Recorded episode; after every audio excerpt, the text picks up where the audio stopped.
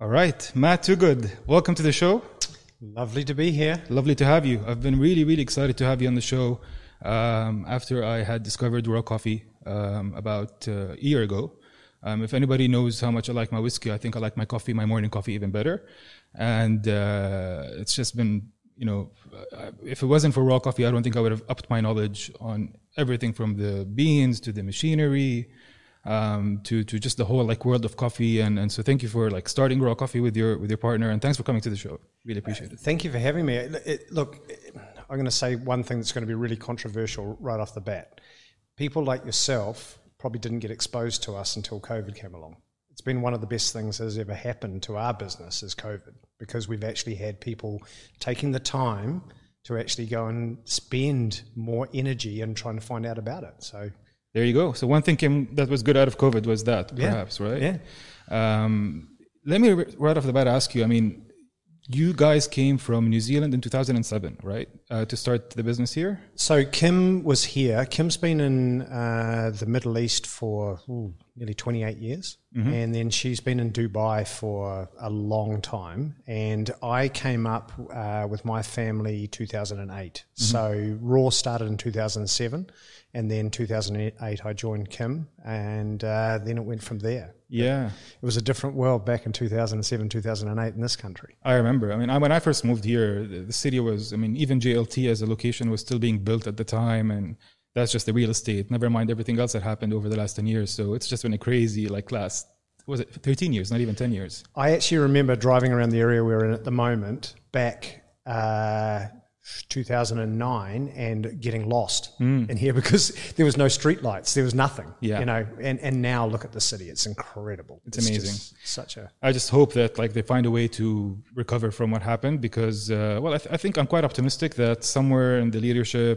if they manage to build the city out of nothing from the desert all the way to where it is today I'd like to be I'd like to believe that we're going to get recover from corona and you know get the tourists back and life is back to normal people have jobs again and all that stuff. So it should be a matter of time hopefully. I'm super proud to be a Dubai startup. Yeah. Like yeah. Dubai is a very very cool city. Dubai um, and the UAE is just a wonderful place if you are prepared to be here and be part of Dubai. Right. And you know like I think that we'll recover quicker than anybody you know the fact that you know you can walk down the street and get a vaccination. You know you can you, know, you can do all this sort of stuff. They'll, they'll do everything where they possibly can to get us back to uh, trading and doing everything.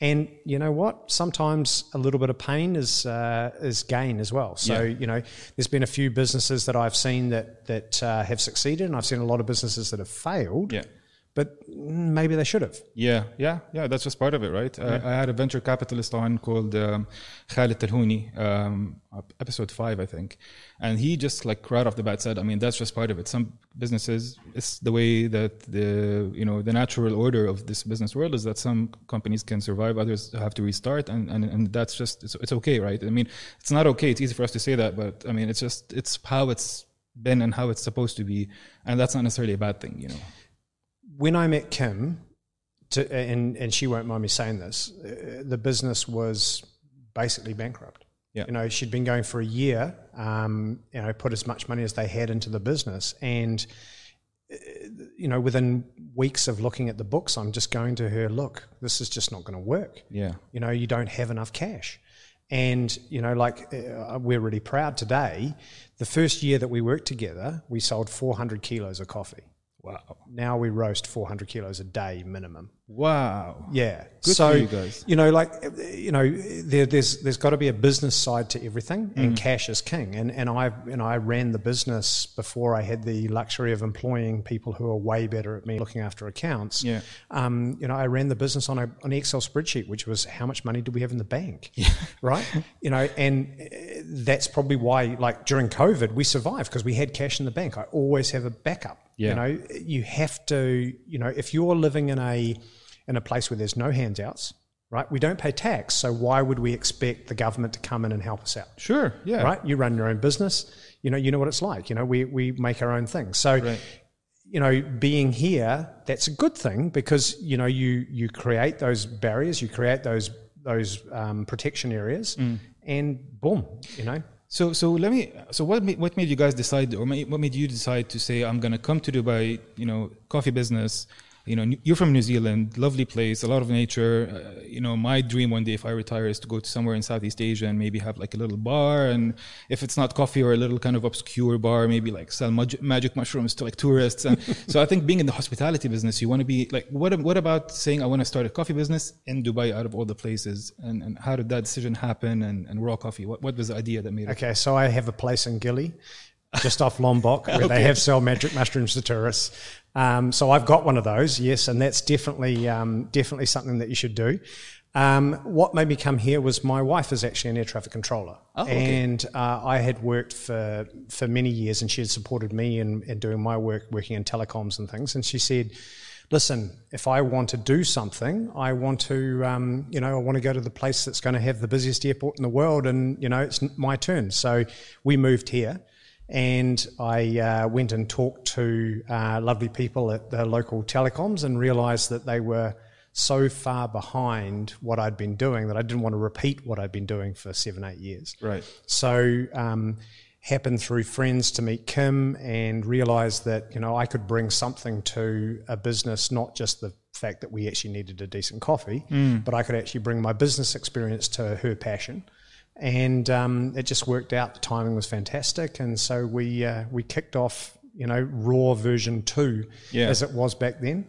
Um, yeah, so that's that's why we're here, and it, it's actually hard to think back that long ago. Dubai was a, such a different place. Like you couldn't buy screws at the hardware store if you didn't speak Urdu. Yeah, you know, it was it was a it was the wild west, but it was also kind of exciting in that way. Yeah, the education here was better than we could get in New Zealand. It, it, for your co- kids, you yeah, yeah, it, yeah, it, cost a huge amount of money, mm. but you know when you had companies back then that were prepared to pay that money to bring expertise, yeah, you know it was uh, you know, it was just the best thing to do. Makes a lot of sense, and I mean I have to say like when I first, I, I actually was due to COVID that I even came across Raw, and somebody who like drinks coffee every day, and I lived in uh, New York and Brooklyn and Manhattan. I lived in East London. You get some of the best coffee houses in these cities like very authentic, very kind of like unique and obscure. And, and I mean, the f- coffee is also fucking amazing. Then you come to Dubai, right? And then the city is amazing in many, many ways, but the coffee is shit. Oh, it's just terrible. It's really bad. Like yeah. you go to like, I mean, if it's, don't even, I'm not even going to comment on like the chains like Starbucks and Costa. Like they make, basic i mean the food is actually better than the coffee they make if anything but then there is no really good coffee here and i was just dazzled by raw um, not only is the coffee amazing we'll talk about that in a second but you guys created like a one-stop shop for all things coffee for wholesalers and for retailers. So equipment lessons teaching people how to do the barista like the barista course which i by the way took online with one of your uh, i forgot her name but she was incredible over zoom. So covid uh, uh, responsible. But i now make coffee like a barista right? In this machine rocket r60 which i know you also provided your store. So how did you go from saying look let's have a coffee house to like let's just do everything coffee uh, what, what sort of drove that decision? And and because i think that's really what sets apart mm. raw from everybody else. So in new zealand we we have a bunch of villages. You know new zealand is a very advanced place. Where the, the earliest adopters of any technology. We love something new. Um, today i was very proud as a new zealander that we won the america's cup Congratulations! Again, yeah, using technology actually shows that Kiwi Kiwis yeah. can fly. Um, it, it, it, so when I've been growing up as a child, I remember the weekend sport. My dad used to take me from if I was playing cricket or soccer or rugby or whatever I was playing, and we would stop on the way home to go to the Jewish deli and we'd pick up bagels and we'd go to the coffee uh, roastery and pick up coffee and that was just the way that it worked and mm. you know with my kids on the you know when they were finishing on a Saturday we'd go by the coffee roastery as well so you were used to having fresh coffee and that's as simple as it gets you know coffee should be fresh mm. and so when we moved here it was like uh, where do we get the coffee um, oh, there's some guy who there's a roastery and they roast nuts. Yeah, okay. And you go in there and there was this black, oily guck, and it was like the stuff's rancid before you even start. It's been roasted months ago or whatever, and it was like a panic set in, literally a panic set in. Mm. You know, just like, don't you understand? This is you should treat this just like any fresh product. So, you know, we, it's it, it when you when you suddenly realize that you're in a place that doesn't have what you are so used to, I suddenly went, hmm, okay, maybe I could actually roast coffee. So I, I, I contacted um, the roaster who uh, I was buying from and said, I've got a business opportunity up in Dubai. I think that we could possibly do this. And he said, Yeah, look, I'm, I'm keen on this. Um, let's investigate it. So I started doing a bit of business planning and working out what it is. And then I met Kim and realized that, you know, there was no reason for me to, to repeat what she had started. Why don't we actually work together? And then when we started to meet each other and we worked out that we could actually do this probably together better than individuals competing against each other. Sure. But to be honest, if you can remember back in the day, you you didn't have to be the best in the world to be successful. True. So we got lucky. Like our business would have failed 20 times over if we'd been in our home country.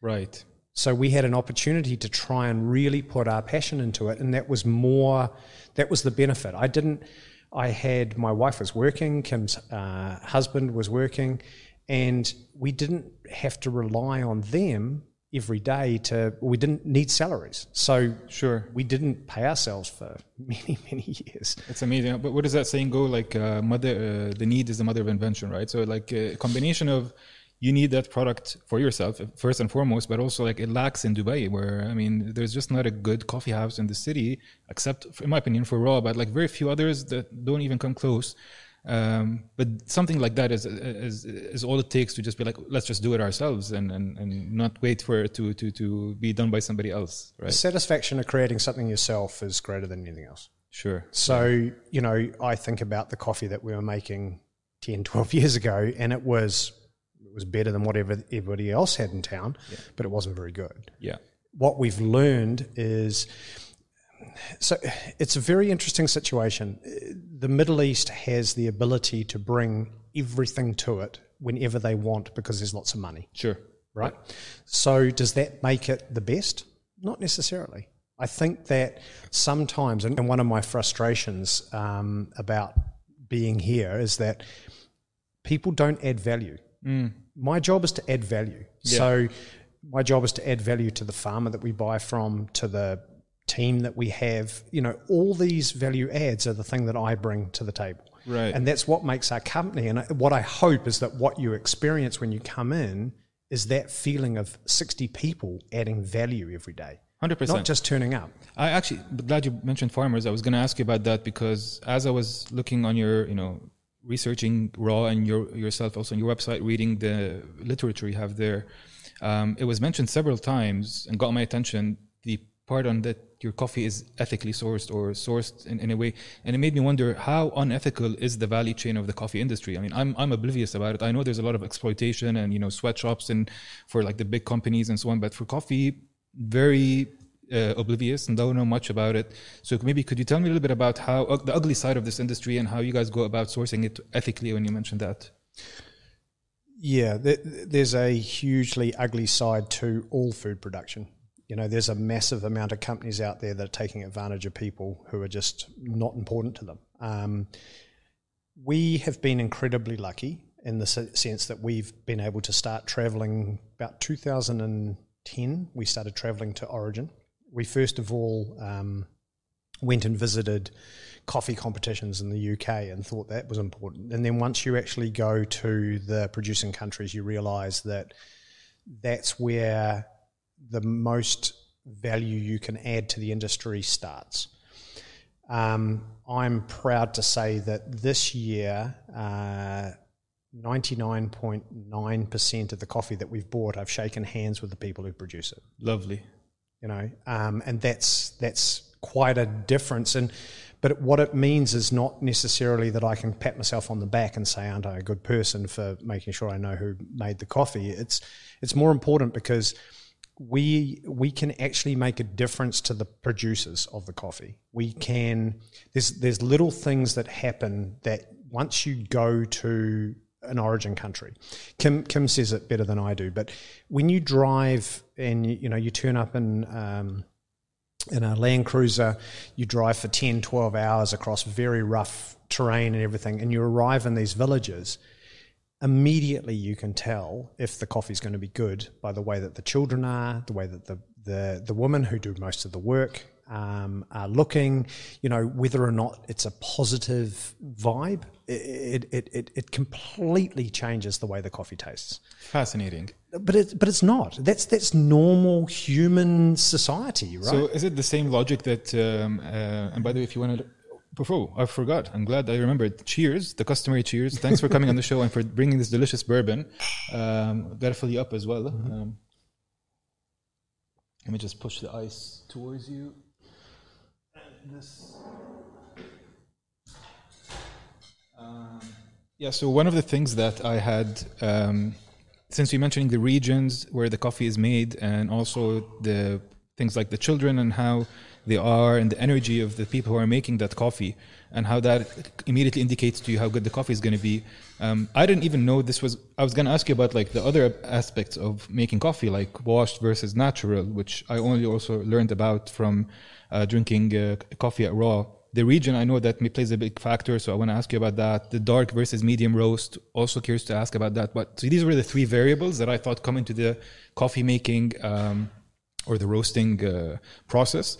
Um, but I'm glad you brought up the that point on energy and, and, about the mothers and the kids and how that also sort of makes its way to the coffee you drink because in many ways when you're cooking food like I, I, get skeptical sometimes about people who are too like into this energy talk, but to some extent, I have to admit it's true. When you make food with love and with like a little bit of kindness and compassion, you can almost feel like you're gonna you're gonna get that delivered through in, as as a good flavor or as, as, as a good meal or a good beverage to your guests or to your family. So, is this sort of what you're indicating here, or am I misunderstanding it? No, not at all. Uh, look, uh, so uh, I'm very much like you. You know, like I. Um, I have a mother who's a white witch. Uh, Same, by the way. um, and and they're they're they're wonderful people, but you know I've been brought up with energy uh, being a, a, topic in our house uh, on one side of our of our family um, for many years, and I 100% believe in in that there is a transference of energy that's going around the world, and you know what's what's really interesting is that Kim and I often say that things happen to us at the right time. And that has happened to us in our business so many times with people that we meet or things that happen, uh, you know, as we're as we're doing business. And I and I think that you can't be lazy. I think that you have to, you know, you have to work for what you're doing. But I also think that if you have, you know, a belief in something, that often that will that will sway and the thing. Like I, I was saying to um, uh, some of the ladies that I work with who do our marketing and things the other day, I said, you know, it would be good if I could actually do a podcast. And they said to me, you know, why? I said, because often the conversation that I have about coffee is really, really short. But coffee, I could talk for 20 hours about coffee, you know, yeah. uh, you know, and, and, and I think that what we're finding now in the Middle East is that we have jumped into this new coffee realm. Everybody's getting into it. And what's really cool and also really sad is that a lot of people here have never drunk bad coffee or they've forgotten what bad coffee is because they went from the terrible stuff that was available to the best of the best of the best. Right. And so now it's time to actually understand why it's good. And do you have to buy the best coffee? Do, can you buy an okay coffee and make it better? Right? Because making it is also, you know, really, really important. Sure most people don't realize that most of the coffee farmers that that are producing the coffee that everybody's enjoying, they don't drink coffee.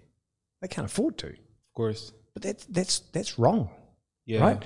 You know, so if if we can go back down to the farm and work out how that we can help that farmer not get out of that subsistence life that they that they only have the small amount of coffee that they produce every year and that's hopefully going to feed their family mm and and and you know we're worried about you know whether or not it's you know what score it is. You know like there's a disconnect there. We have to we have to get around that. So you know what is fantastic for us as a business right now is that Kim and I actually have the influence with the people that we're dealing with with you the customer mm-hmm. to be able to say stop.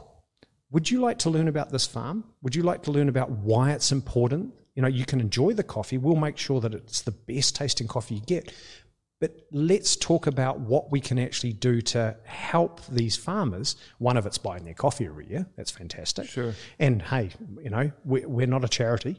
You know, we we're Sure. a, we're a for-profit business. Uh, I think for fair and reasonable profit. But you know, the most important discussion that we have to have is if you want to continue drinking the coffee that you're drinking now in 10 years time that we have to start looking back at the farms that are producing it we have to look about the water that they that they can use we have to look about whether or not um, you know that that we are doing the right things with the climate to be able to do that i'm you know i i love trees but i'm a tree hugger Yeah, yeah, yeah. Um, yeah. Fair enough. And, and and the thing is, I mean,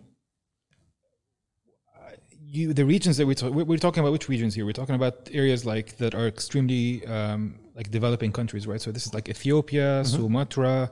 Um, um, obviously, Colombia maybe a little bit more developed, but I guess even when you become a farmer, it doesn't much matter. If you're in these countries, which are already a developing country, and you're also a farmer, then you're probably going through a hard time for like, economically, if nothing else. Um, never mind political oppression, wherever that might be, and so on. So, what, what, how, like, what do you guys do aside of obviously selling the coffee of um, of- that that comes out of these farmers and from these uh, areas? Um, how do you then do more than just that? What are some of the things you've done to educate the customers about where this coffee is coming from, or otherwise? Uh, you know, you mentioned you go there and you actually meet these people in person. You shake their hands. I think this is amazing. Um, what is the reaction that you're getting from those farmers compared to the other um, uh, suppliers that these farmers give their coffee to from you guys? Like, are, what's the extra mile that you're going there? Uh, could you shed some light on that? so there's the the the purely capitalistic tangible benefit that we give so um, one of the uh, businesses that we work through um, uh, a lot is, uh, is a company called Raw Material. Um, Raw Material is a collective of incredibly intelligent people who have looked not just on the you know the purely ethical side of the business they look at it and go okay what can we do so i i'm really happy that um over the last three years we can tangibly measure that we've paid 2.66 times the value to the farmer more than what they would have got on the open market Oh wow! Okay, that's great. Right. Now, does that affect you as a consumer? Yes, it does. Do I really think that that makes too much of a difference to you? Not really. Lovely. So, so you're passing on uh, uh, extra. The farmer obviously is doubling or tripling whatever they are making. To them, that could be life changing. Uh, Completely. Because, uh, I mean, a coffee farmer, the average coffee farmer, when it was last measured by um, different associations, the average coffee farmer was earning $600 per year, oh my god! right? So, It's two dollars a day, basically. basically.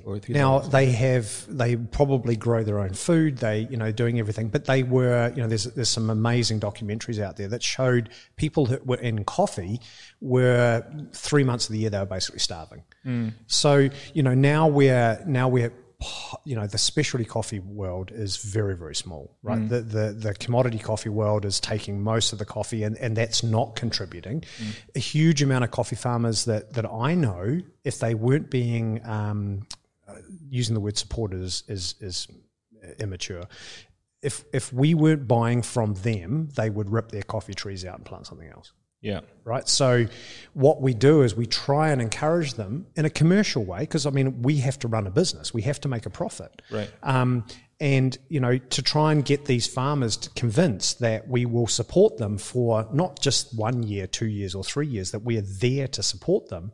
Um, is the most important thing, um, you know, and and there's a, it- it's it's it's a challenging situation. I mean, COVID was, you know, it was a, the amount of calls that I had with with farmers, and I'm going, look, no, we, you know, we will do everything we can. We don't know what's going to happen. We don't know whether or not we can sell what we've even got in the fridge at the moment. Right. And what's been interesting is that, you know, people like yourself, you know, made it made a huge difference. You know, that impact was like, okay, so what can we do? Okay, Yeah. This is not just about us. This is about you. This is about your survival, Mm. right? Because I want to be able to buy your coffee next year. So what do we need to do? How Yeah. you know how much do we need to send you, or what can we do? We had a terrible situation that the middle of uh, May. Mm-hmm. I was meant to be taking a bunch of people down to Rwanda um, for a uh, for a trip down to see the whole coffee process, which is just the most amazing place to go and see coffee is Rwanda. And they had a flood, and that flood killed 23 people.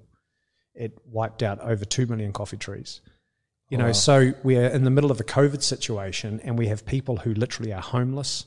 They've lost their loved ones, they've lost their livelihood. And what was amazing is that the coffee community that I work in, the raw material community, um, was able to actually fundraise. And we were raising money during COVID That's for these people, just to give them, the, you know, and, and, and that's the difference when you're working with people who are genuinely, you know, want to do good in the world. Yeah. Um, I mean, if nothing else, on a selfish level, of course, not just selfishly, but I would want these farmers to like continue to exist and be okay because I like my coffee. And I mean, of course, that's not the right reason to do it, but like, I mean, I can imagine if you're very, if you love your coffee and you love where it's coming from, you're gonna want to do everything to help the people who are, you know, busting their ass to get that coffee out for you.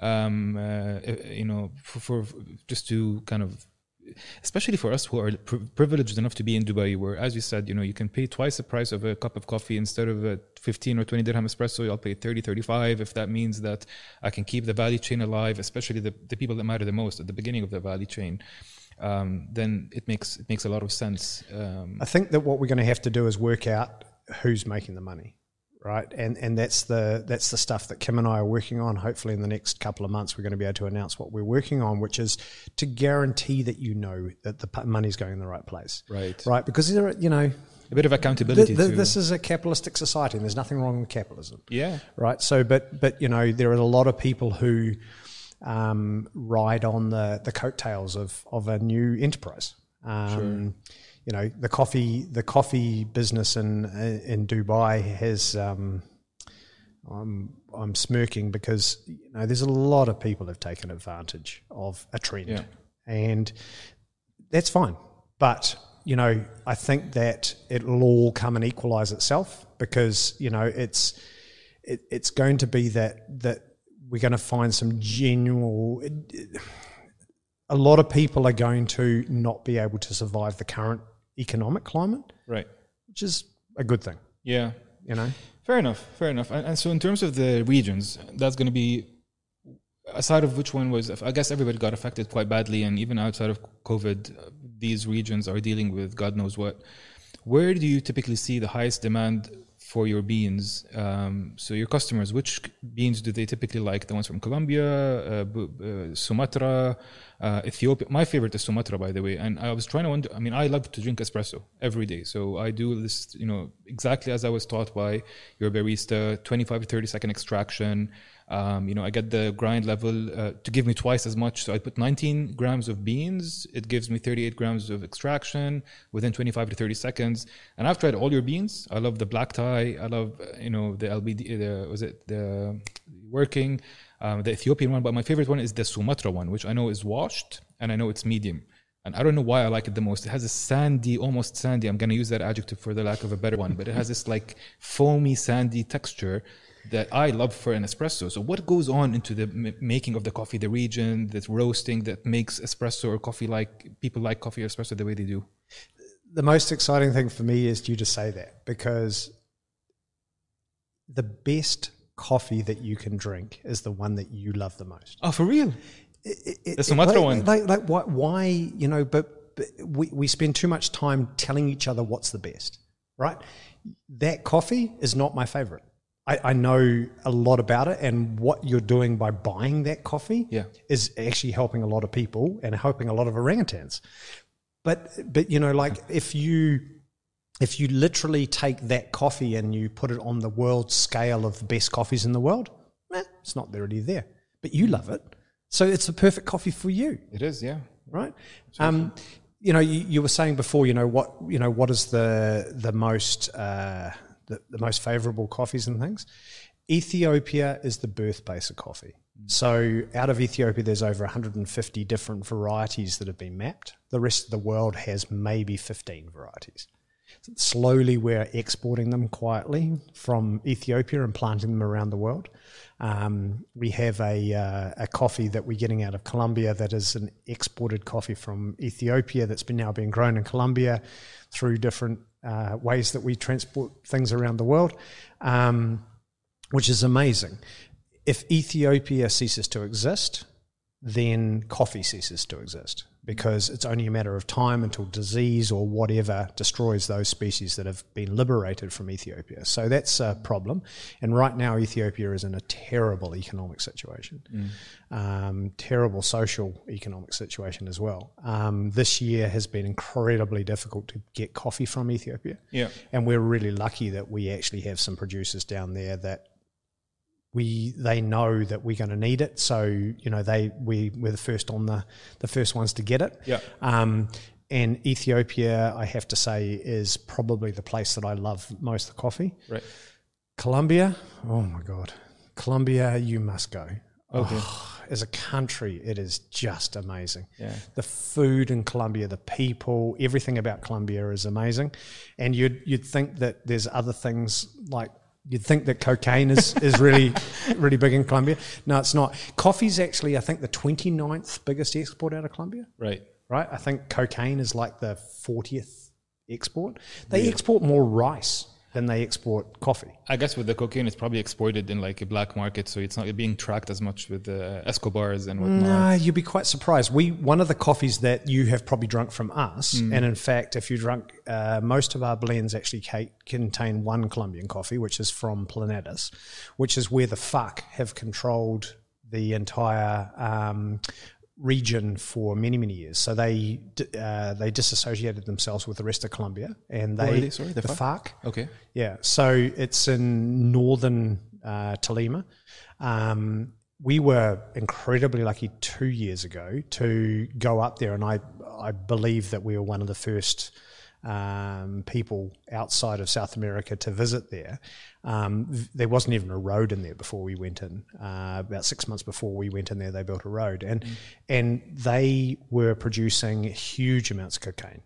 Um, and what's kind of funny is you get you get there and you talk to them. They're brilliant people because you go, okay, so um, what happened? They said, well, the Colombian government turned around and said that they were going to pay us to remove the cocaine went, okay, yeah. So what did you do?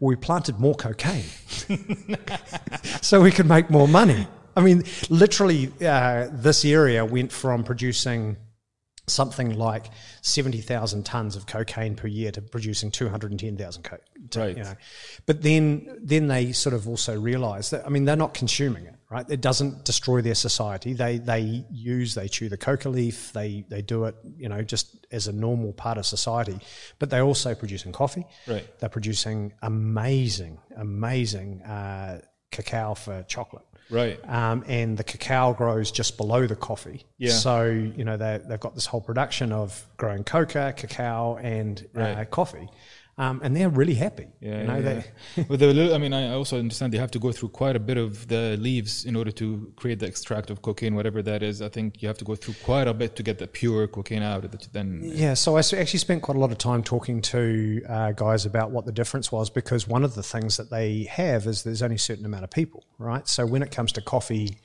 um, you know, harvest, there is a draw on the community on how many people you can get to harvest. And so, coffee is a cherry that grows on a tree, and it's ripe at a certain time, and you need to you need to harvest it when it's ripe. Mm. So at the same time, you know, the cocaine is ready on the tree, the cocoa is ready to be plucked. So it's very easy to pr- process the, the leaves because all they do is they strip it. They mm-hmm. strip it from the tree and then it goes off. They just make bales of it. With a, with a coffee, they're wanting to pick individual cherries and it's much harder work. Right. And so there's always that sort of balance between, and the people that I've talked to in Colombia have been going, well, you know, I know it's better to do this, but this pays more. Fair, makes sense. and you also mentioned Ethiopia, right? And I know quite a bit about Ethiopia by now because um, I'm actually I didn't ask you that earlier before we started, but how well do you know um, the cryptocurrency Cardano and Charles Hoskinson? Um, so this guy is started this. You know, I'm sure you've heard of Bitcoin, and now there's quite a few other projects. Um, if you, since Ethiopia is like you know at the forefront of coffee, Mm-hmm. this is where it's gonna. Um, this is where the renaissance, uh, if you wish, economically speaking, in Africa is going to start through this uh, project called Cardano. Um, very smart guy called Charles Hoskinson. Um, he's uh, a mathematician. He's actually now like the third biggest cryptocurrency after Bitcoin and Ethereum as of today.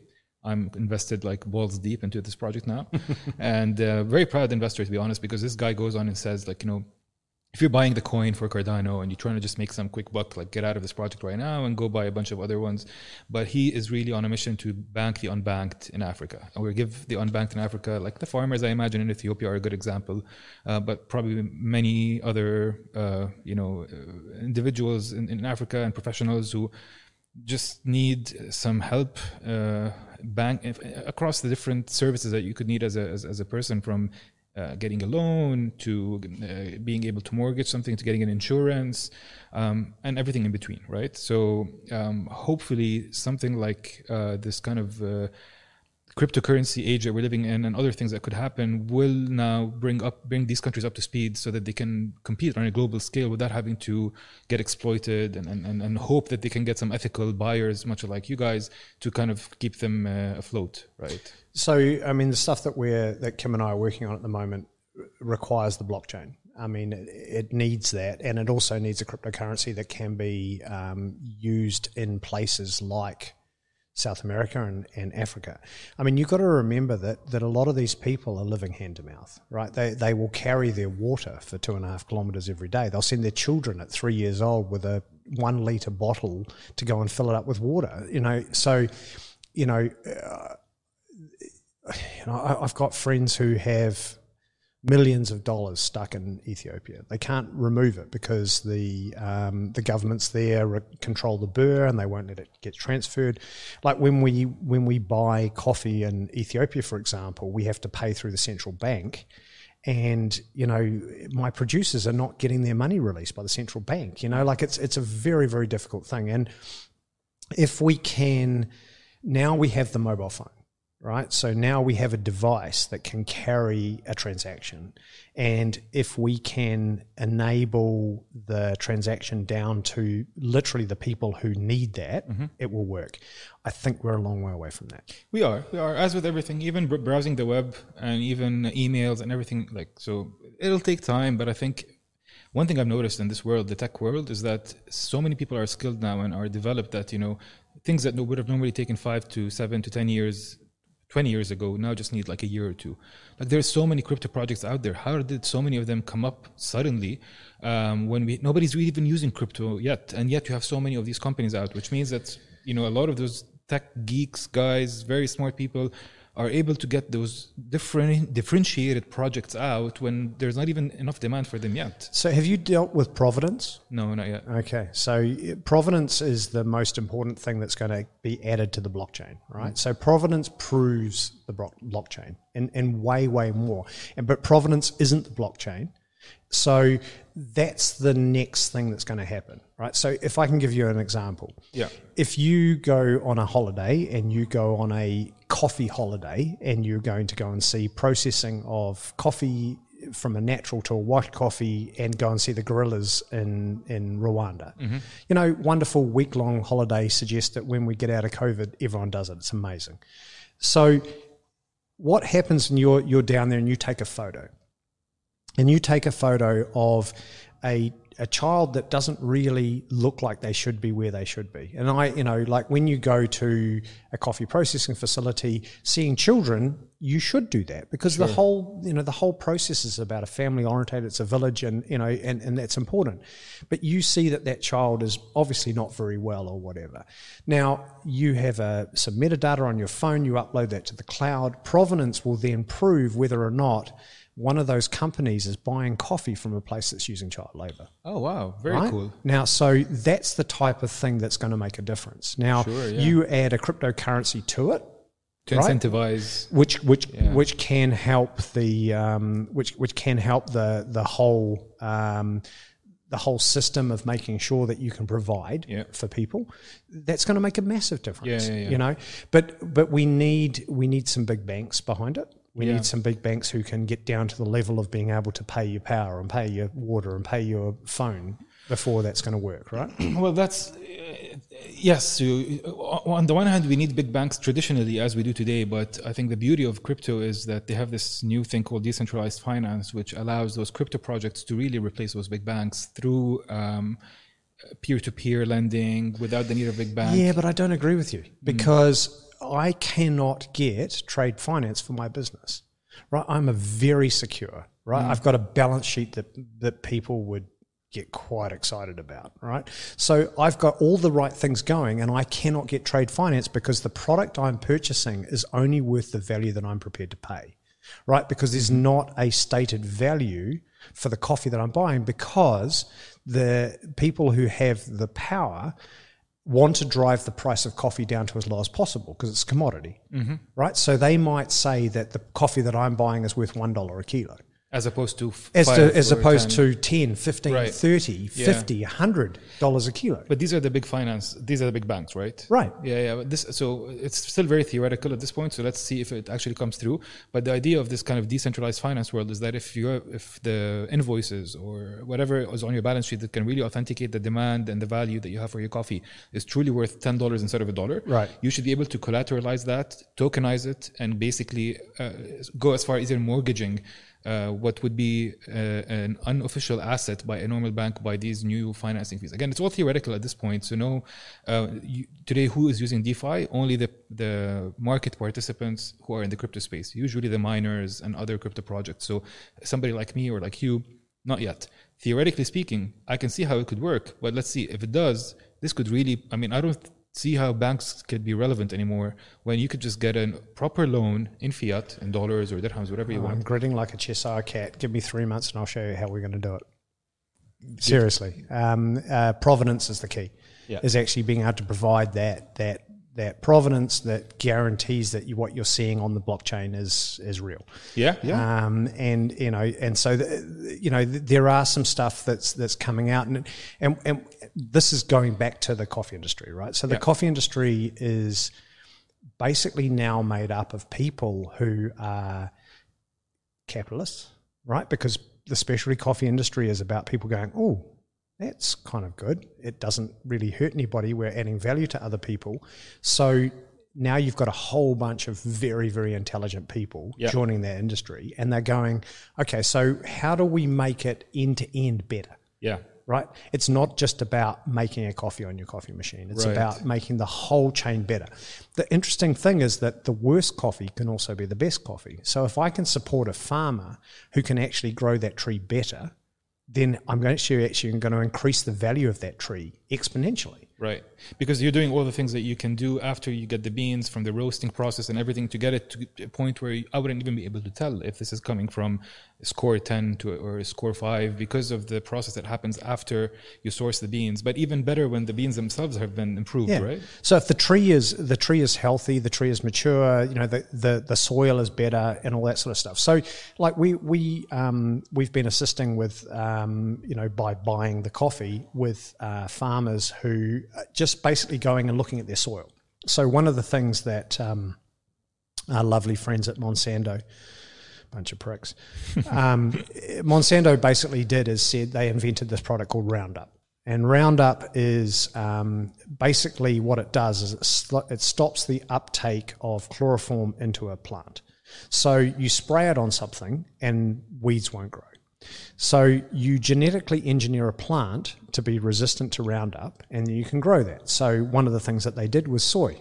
So they took soya beans, they made a generic version of soya beans. You spray Roundup on everything, it kills everything else in the soil, only the soya will grow. Now, the problem with that is that the genetic ownership is owned by Monsanto. So Monsanto then can only sell you the seeds. And what they also do is make that the genetic engineering that those seeds will not re regenerate. Oh, wow. So you have to buy the seeds every year. And this uh, happened, uh, I'm not sure how many years ago, I think six or seven years ago in India, where they were given free seeds to grow soya. The next year they took the seeds and they replanted them, they didn't grow, and they said, no, you have to buy more.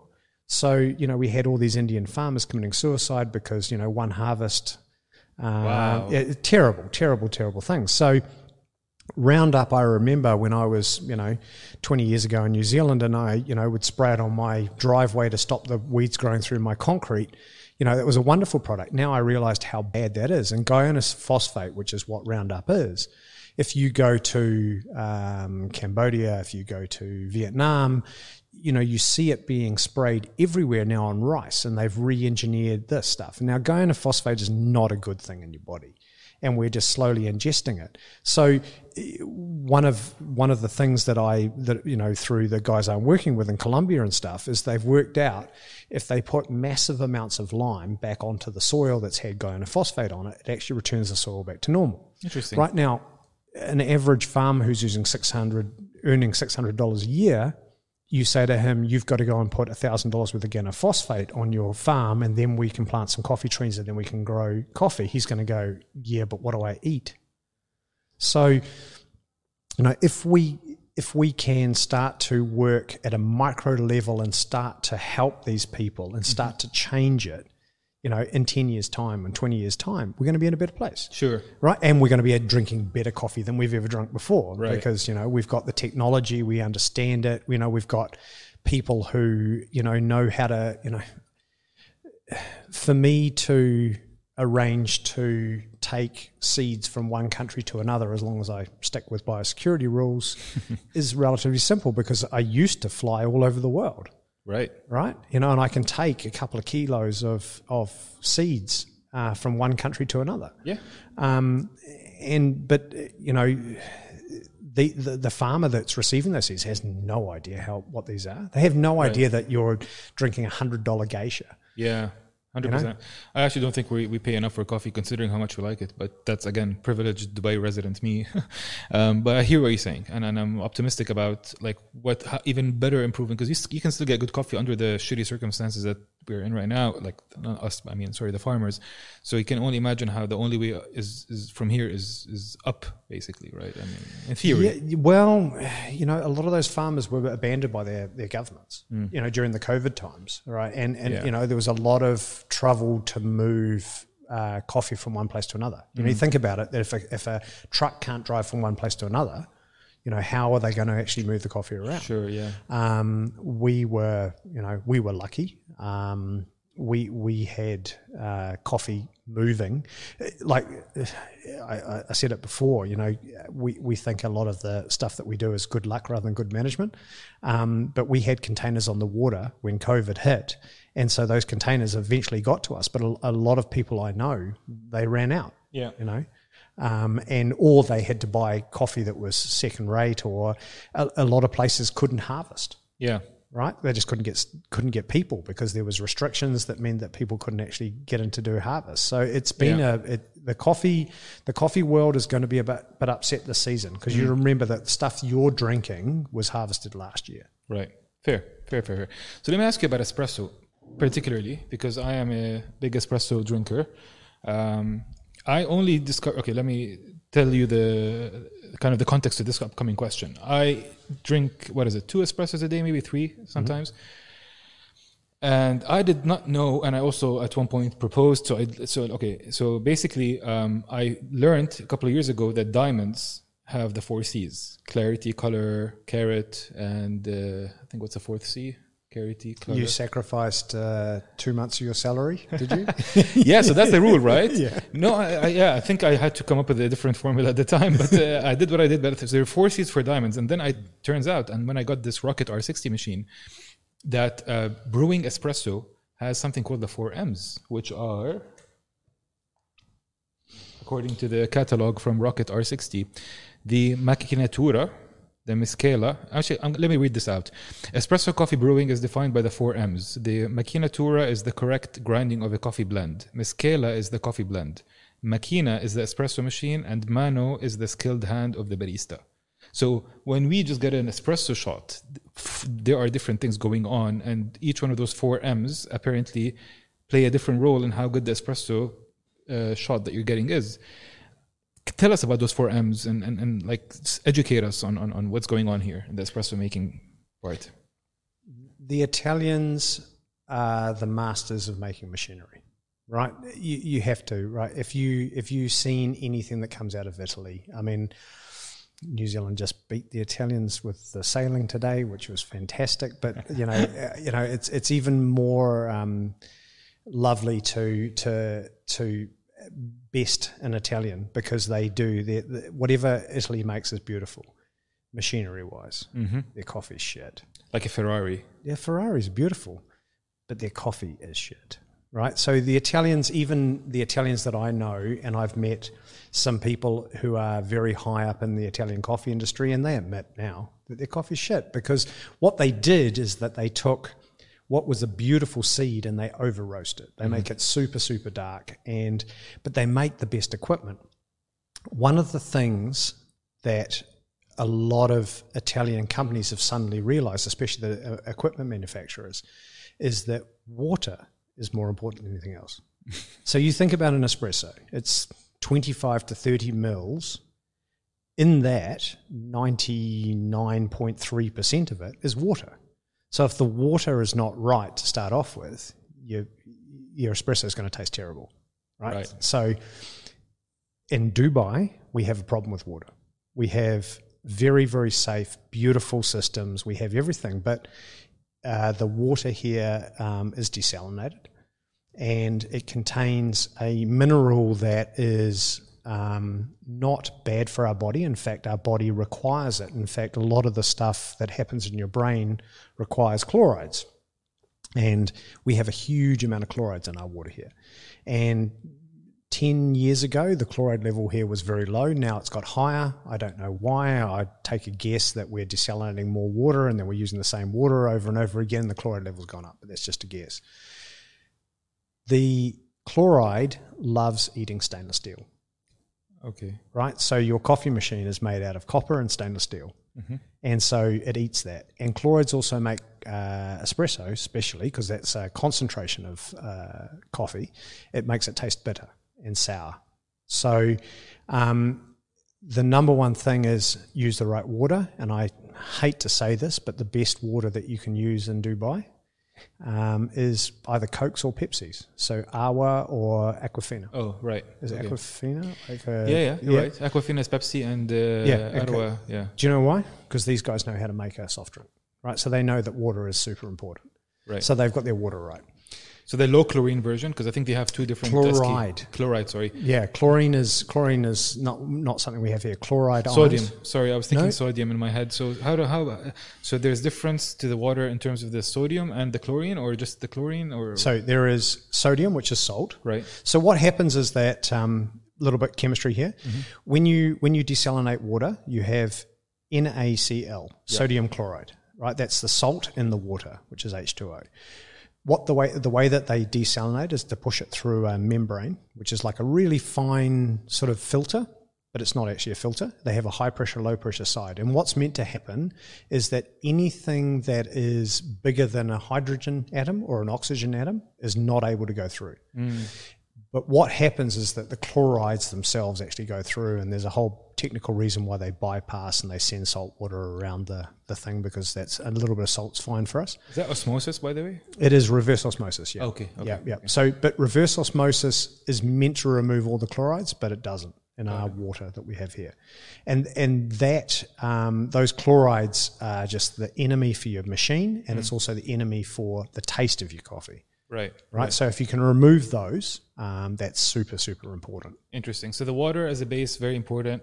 Yep. Then the other four M's. Basically. Right. Then yeah. grind is, is right. So when you when you're making coffee, what you're trying to do is get the solubles out of the coffee. Mm-hmm. Right. So the way that you do it is you take a big bean and you make that a thousand times smaller than what it was by grinding it. Mm-hmm. Now the amount of the solubles that come into the water are determined by three things the time, so the amount of contact time that the water has with the coffee, mm-hmm.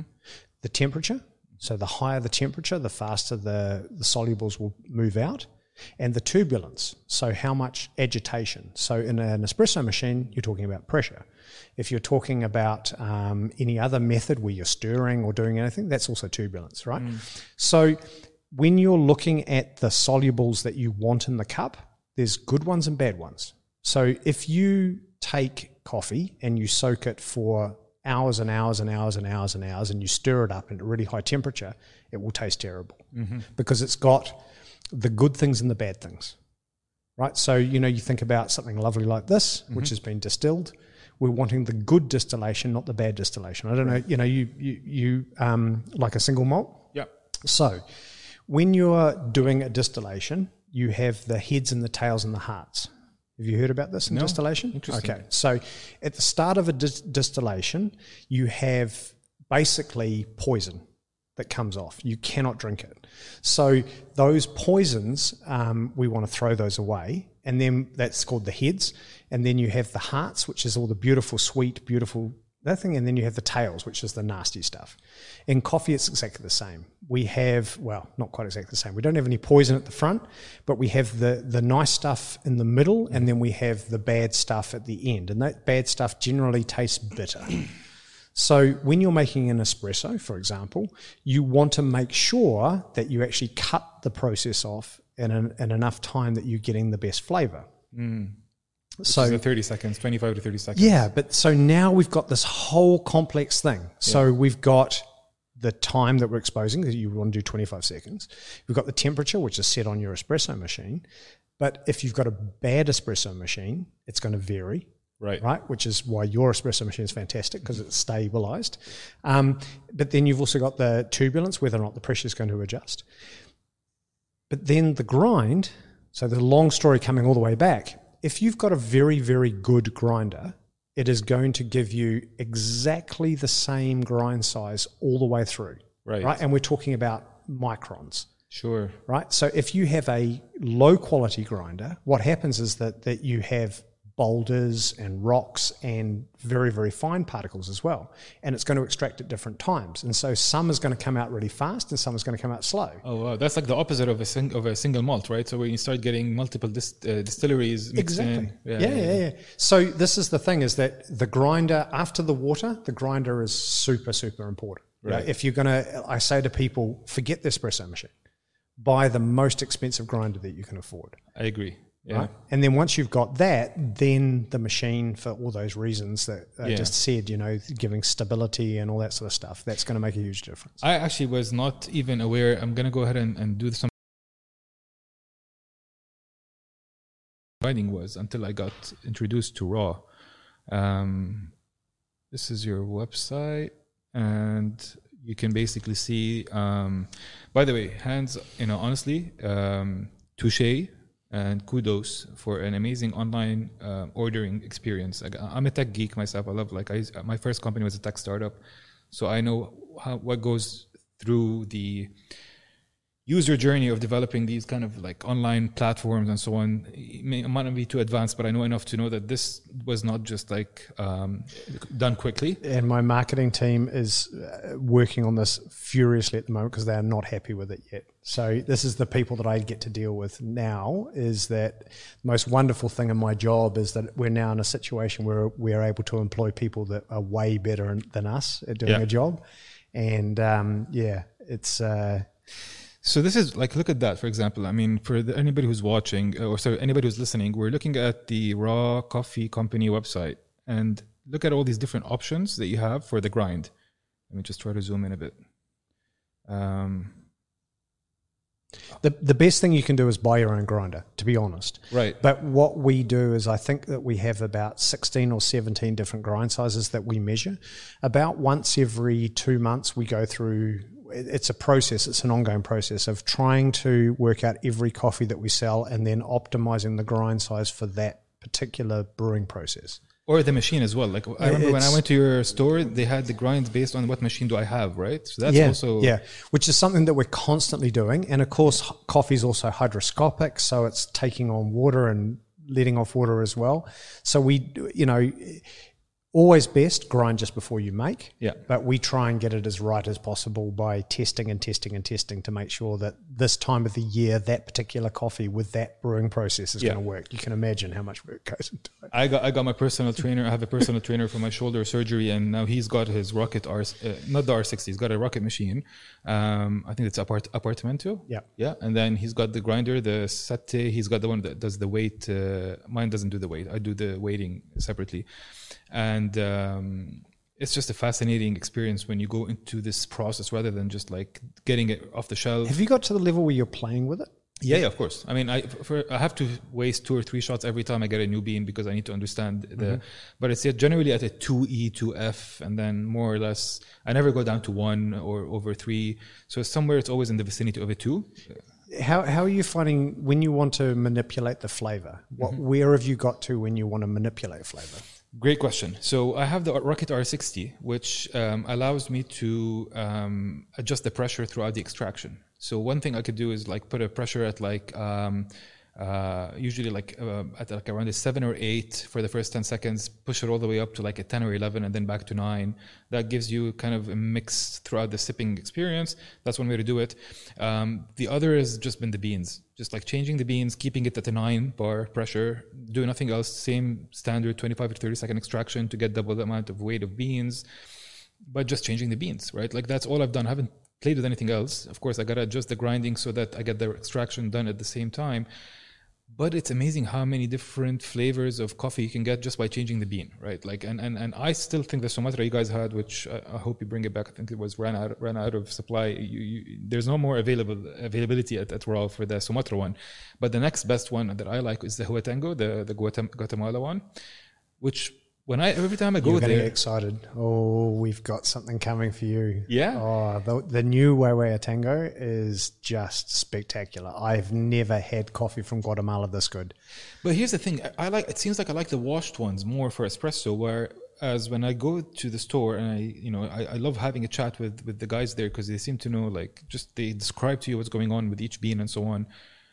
Natural seems to be the main recommendation, but I seem to like the washed more when it comes to espressos. Yeah, what's going on here? It's because the bosses like naturals. Is that what it is? Yeah. I love natural coffee. okay. And, you know, How does it affect the washed natural in the Ah, process? Yeah. Look, so there's just more flavor in a natural. I think. D- to be honest, the first time I ever tried a natural in 2010 in Ethiopia in a cupping lab, I hated it. I thought it was fermented. I thought it was just disgusting. I thought it was off. And then I started to understand what a natural means. To be fair, naturals, a lot of my friends who are, you know, international judges uh, for coffee competitions and everything don't like naturals, they like washed. And washed coffees give you a finer, uh, more exquisite flavor profile. Naturals, basically, what the difference is, is that um, a natural coffee, the uh, the fruit is picked, it's cleaned, and then the fruit is left to dry attached to the bean. So you get more fruit sugars, you get more flavors in there. And now, in the last three, four years, we've been manipulating a lot of those flavors by using fermentations. So using uh, anaerobic anaerobic fermentations, so without oxygen and with oxygen fermentations, and some extreme stuff. Like we've got some coffees now that we um, have been fermented for 120 hours, which is just in, insane. You just don't do. You didn't do this 10 years ago, and these coffees have just such strong flavor profiles that I love them, but I wouldn't drink them every day. Like so, my my go-to favorite coffee for the last three years for breakfast in the morning is a Mexican, just a plain Yeah. Mexican coffee. I like that one too. It's just beautifully chocolatey sweet, and you know, it just it's just a lovely coffee. Yeah. But I've got coffees that I can pick up 15, 20 different flavor notes in them. So here, here's a fun question here. Um, does preference in coffee have any indications about a person's personality? Or I think at one time I came across this article that said, you know, if you like this kind of coffee, this is what your preference in sex. Like black, people who like black coffee are a certain type when it comes to sex, or and then of course a lot of this might be conjecture, but maybe from your own personal experience, but also from what you've seen, or maybe there's some science to back it up, empirical or otherwise. Um, is there any relationship between your preference to coffee and personality traits, sex specifically, and other things that you think there's a correlation there, or um, I think that there, there could be, but I also think that there's a huge amount of people who haven't had a really good coffee or good sex? or good sex. Fair enough. Fair enough. I look, I it's it's really. I, I say to anybody, give me two months, and you will be drinking single shot espressos. Right. Right, you can be drinking a you know half shot soy based latte with three sugars in it. You haven't had the right sugar yet. Right. right? Oh, sorry, you haven't had the right coffee yet. So I think that there absolutely could be the, exactly the same reason as they haven't had the right sex. Yeah, as well, right? So, but the one that so it seems that in fact here, let me do this again. Um, pull this up. That was one article I came across just before our stream that says basically um, this is on Foodbeast. Um, let's zoom in a bit. Black coffee. Personality traits old school, purist. Positives patient, efficient, keeps things simple. Negatives set in their ways and resistant to making changes, abrupt, dismissive, quiet, and moody. I like my coffee black, and, and this is not entirely wrong um, about black coffee. Then you go down here, for example, for latte drinkers. And that's um, personality traits, comfort seeking people, pleasers, open books, and like to soften the bitterness of life. Positives, generous with time and will go out of their way to help others, kind of like what uh, pleasers do. Negatives can get overextended easily and don't always take good care of themselves. And we can go through this list, but we're not going to do that. And um, I just think generally, not just with coffee, um, your preference to food is says can say a lot about who you are as a person, how adventurous you can be, how bold you are, introvert versus extrovert. A lot of this can be conjecture, I'm sure, but um, it'll be interesting if you kind of give people coffee that is commensurate with their personality and looking and kind of tracking people and seeing how does that affect their productivity at work their relationship with their partners if you drink the coffee that is the right coffee for your type of personality assuming there's any kind of relationship there can you imagine for people starting off their day with the right cup of joe that is just the right type of you know you know how you say like for example if you're in a certain blood type you should not eat almonds or if you have this kind of condition you should eat fats of this type so maybe something with coffee could be a catalyst to a better life here Well, yeah, I, I would hope so. There's a lot of other things in my life that I think that there's an exact correlation to what you're saying. all right hit, us, hit us with it So um, I I have I cut carbs out years ago, and carbs are not good for me. But I actually realised that intermittent fasting is better for me. oh it's the best Right. So um, I've lost 25 kilos. Like so, COVID came and you could you could uh, Netflix and pizza, or you could just get off your ass and, and do whatever you needed to do. And I I'm lucky that I chose to get off my ass and do something about it. But um, you know, like intermittent fasting works for me. yeah and especially if you mix it with like a no carb carnivore diet type thing i don't know how Well, yeah, I, I did that. I did the full keto for a bit. Right. Um, I mean, I've, I one of my joyous uh, memories is the fact that my grandmother told me that black coffee is the only way to drink coffee because you know wasting milk or whatever, and I don't don't like milk, right?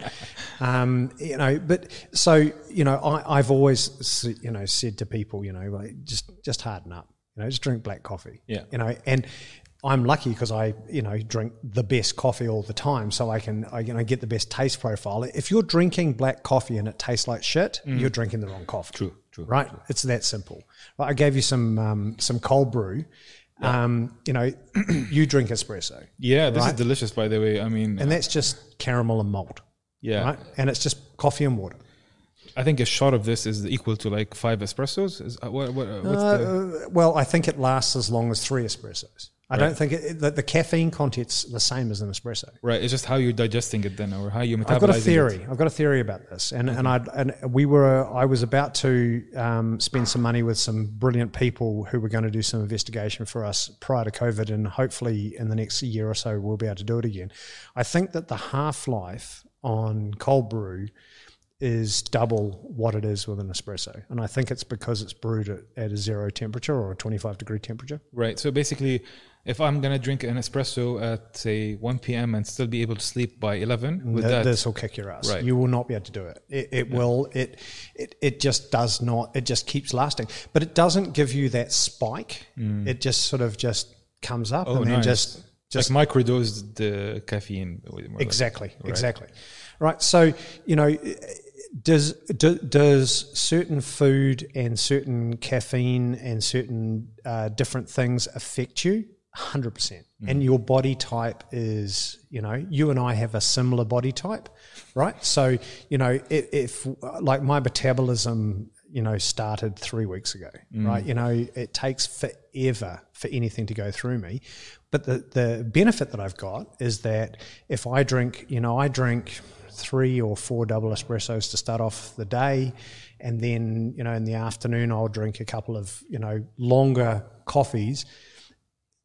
Like yesterday, I didn't have any coffee at all, mm. and did it affect me? No. You know, You drink coffee usually every day. usually every day. you Okay. know. and one day you didn't drink it and you were fine. It doesn't affect me. Okay. But but you know, like uh, my wife, I- don't even talk to her until she's had two coffees. I, I understand her. yeah. Yeah. I mean, I, you know, I say it when I arrive at work. I say, you know, don't talk to me until I've had a couple of espressos. It's not necessarily that I need the espresso. It's actually that I want to have the time to actually arrive at work, Right. get myself checked in, do my stuff, do everything, and then I want to deal with the day. It's a bit of placebo then, more or less. huh? Yeah, don't tell everybody. All right. so so I went. I went from you know running, you know, roasting every day. Now I'm now I'm a CEO of a company with 60 people in it.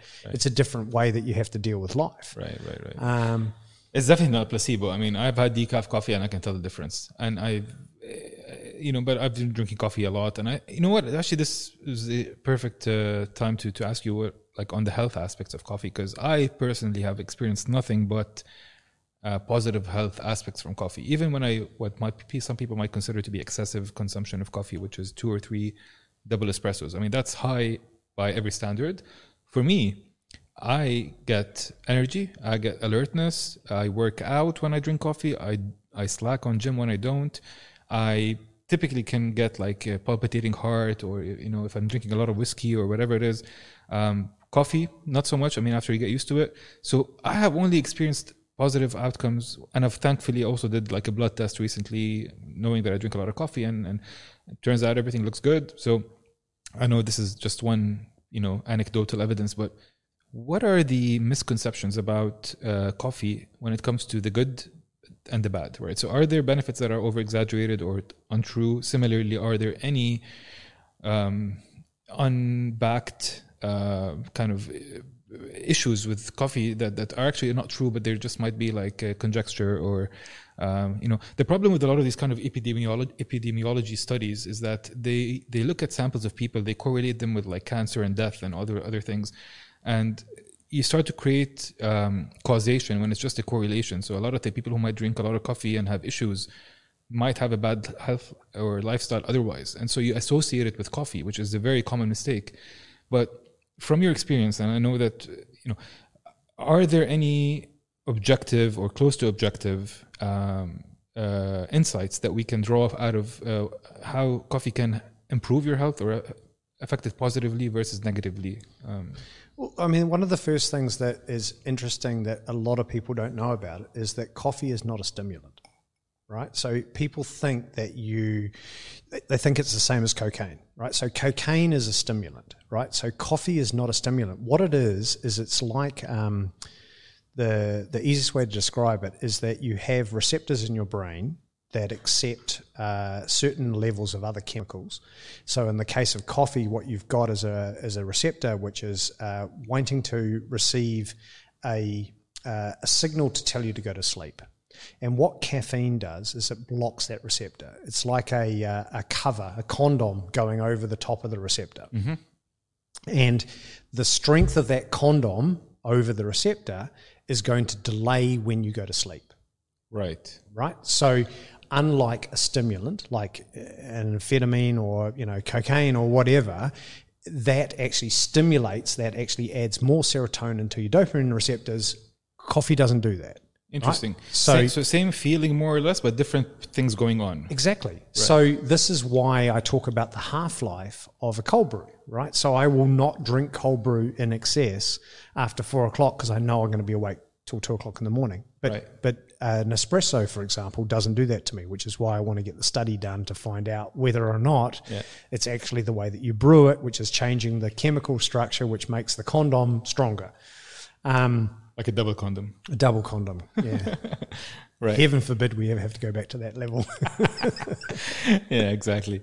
Interesting. I mean, uh, but but so sorry, you were saying. Yeah, and the other thing is that um, the antioxidant effect, right? So I'm not, I, I, I'm not sure if you're, you know, hugely into antioxidants. I think it's sort of something that's disappeared over the last few years. But when you drink a any product, if you buy heaven forbid um, kale from the supermarket, you know, kale is um, cow lettuce. Um, antioxidants exist in fruit and vegetables and meat and everything that is naturally processed.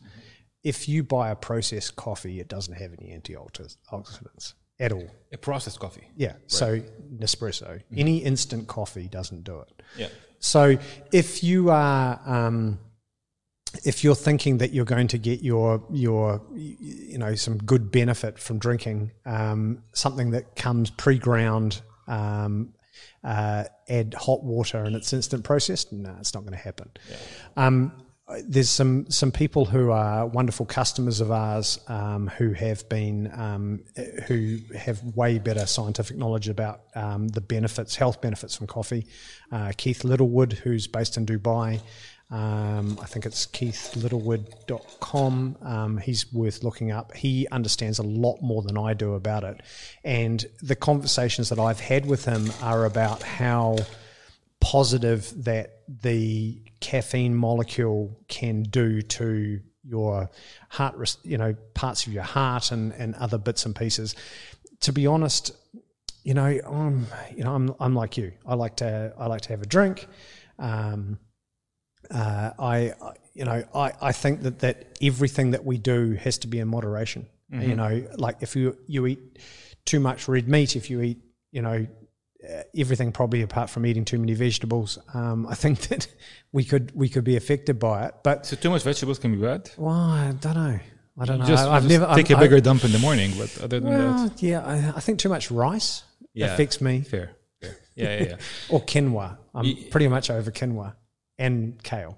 I mean, if you're going to be doing a keto diet, I think quinoa is the best choice you have for like a base to food that also has protein and low carbs, relatively speaking, to rice. So, what do you do like when you're in keto diet?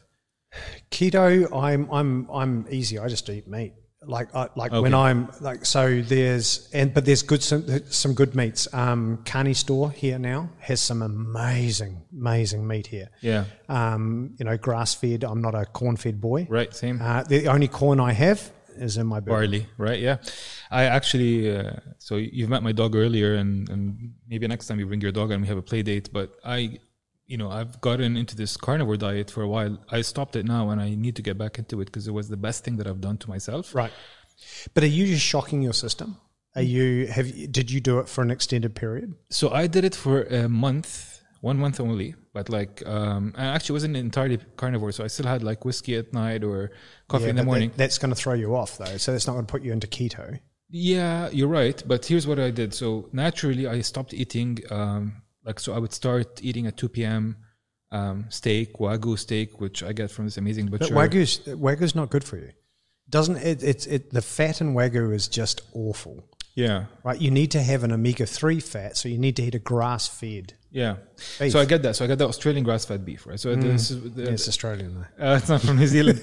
I actually don't think these guys have it. So I get it from the place called Meat Avenue, which is a great um, butcher um, compared to the others in Dubai. But um, but I also mix up salmon and chicken, and so it's not just meat. But then what happens is that I start eating at uh, say I get I get pretty hungry by like one or two p.m. Especially if I got a workout in, have some steak. Dog eats with me some steak, so I think he's like the most privileged dog in Dubai or even in the world. By six, seven p.m. I'm hungry again. Grab a glass of whiskey, eat another meaty uh, chicken, salmon, fish, or steak. So I'm only eating six hours. So intermittent fasting is happening by default only because I'm not even hungry before 2 p.m. or even after my last meal at 8 p.m. Uh, lost weight, high energy. I did that blood test I told you about. Um, so testosterone was also high. Um, then I started looking into the health uh, aspects. So initially, uh, on the onset, it sounded like it's a crazy thing to just eat meat. And then I looked it up. It turns out there are a lot of misconceptions health-wise about things like the LDL and HDL cholesterol and how um, uh, you know there's the VLDL, which is basically the, the triglycerides. If these guys are, if, if your triglyceride is high, then you're in trouble. But if your triglyceride is low and your LDL and HDL are both high, in terms of cholesterol, that doesn't necessarily mean that you're in danger. Yeah, but this is the this is the thing that's a misconception with a huge amount of people about you know what we do is you know like so like I totally agree with you. The, the, the problem with if you have any alcohol is that the, the ethanol needs to be burned off before your body's going to burn anything else. So it affects Right. your metabolism. So it's metabolism, right? Right. So if you have a slow metabolism, if you add alcohol in there, Yeah. that's going to cause you a problem, right? So you know what you're doing is exactly right, right? So you know you go out and you exercise, so you just know that you have to exercise longer. Yeah, that's right. all. That's all it, that Th- it that- requires. that's it, right? Yeah. Um, I, I do look. So New Zealanders and Australians are, you know, we're we're brothers in arms, but you know, New Zealand actually has more grass, better grass, and the the meat that we grow in New Zealand is better. Right? There's no question. Right? Agreed. Yeah. Um, the thing that I don't like is about any meat that's fed with a uh, substitute that's not natural, right? So a corn substitute or another grain or something like that.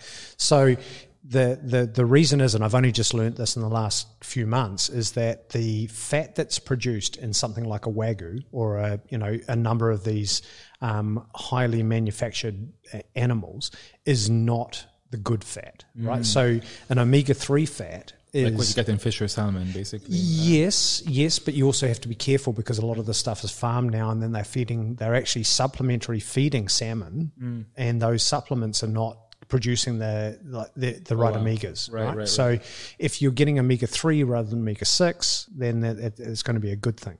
Um, I'll, I'm going to hook you up with some beef that is the world's best Okay, beef. let's do it's it. grown grown. the cows just about surf because they watch the surfers surfing, and the salt blows across, so they're nice and salty and Nice, you know, yeah. nice, nice. Um, but yeah, it, it's. Um, I think that like if you just go into straight just eating massive amounts of meat, it's not a good thing, Right. right? You have to listen to your body, right? Your body is eh, like so. I know that you know, like I love to drink really good coffee. Like I, I hope my wife's not watching because this morning we were. I'm like a plumber that's that sinks leaking.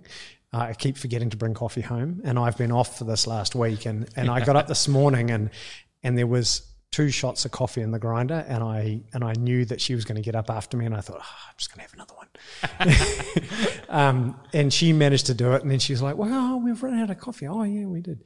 Um, but you know, if you're, you know, you you'd like to eat and drink things that give you pleasure, and and that's fine. But we, but if you listen to your body, you know when you've had Yeah. too much, Yeah, right? yeah, you know when you have too much of anything. I mean, listening this is the whole thing about listening to your body right? It's like placebo. Um, a lot of times you could eat something and in your head you're thinking oh i just i went vegan or i went carnivore the total opposite and i feel better and so on. A lot of times it's like this kind of uh, expectation you have from what you should feel because of what you've been told you should feel about eating this or going on a certain diet. Like there's this thing called also nocebo which i came to discover which is um, if I tell you you're gonna have uh, medicine or food um, and it's going to have these side effects and then i give you something that's fake Mm-hmm. you will actually develop the side effects it's like the opposite of placebo so like with placebo you might think you get better because i tell you this medicine is going to help you uh, treat your disease no, nocebo is a real thing where if i tell you this thing's going to make you sick you will go sick How many times have I felt like I've had COVID in the last year? yeah for example Right. only just because i you know it's there right You know, like we, the brain is the most powerful thing that we have. It's It- it- fascinating. It, is fascinating, and you know, one of the things that um, that I've I've experienced in the last. Um, so I turned fifty last year. I'm not acknowledging it. I'm going to have my fiftieth birthday when we can actually have a birthday. okay Um, happy birthday but, yeah. but but one of the things that I experienced over the last three or four years is that I started to get a bit older and I was overweight. Um, I was definitely drinking too much. You know, I was definitely doing all those things because I had a business that I had to run and, you know, I had all these excuses. But one of the things that I discovered is that um, uh, CBDs were something that made a huge difference to my life. And, you know, like I had a bad back and um, you know I I managed to get um, CBDs and started taking those, and the difference was taking pharmaceuticals to control pain to actually having mobility and having you know my life back and being able to do things and being actually able to exercise because I wasn't in pain and I was able to do like I wasn't at the point where I'm taking you know like like Opioids stopping and no Yeah. I wasn't like that I was just like you know oh well you know I'm just it's easier just to have a drink to make you know Yeah. it not feel bad anymore. So, you know, we we as society are going to come through this whole lockdown, and we're going to come through something else in the next few years that are going to mean that people are going to start to realize that they have to listen to their bodies. Yeah, yeah, I hear you. Um, I think you already start to see uh, a lot of this uh, replacement of classic medicine for physical pain, like back pain or even mental issues in countries like the US, where you can get like the equivalent of what acid or LSD is or mushrooms.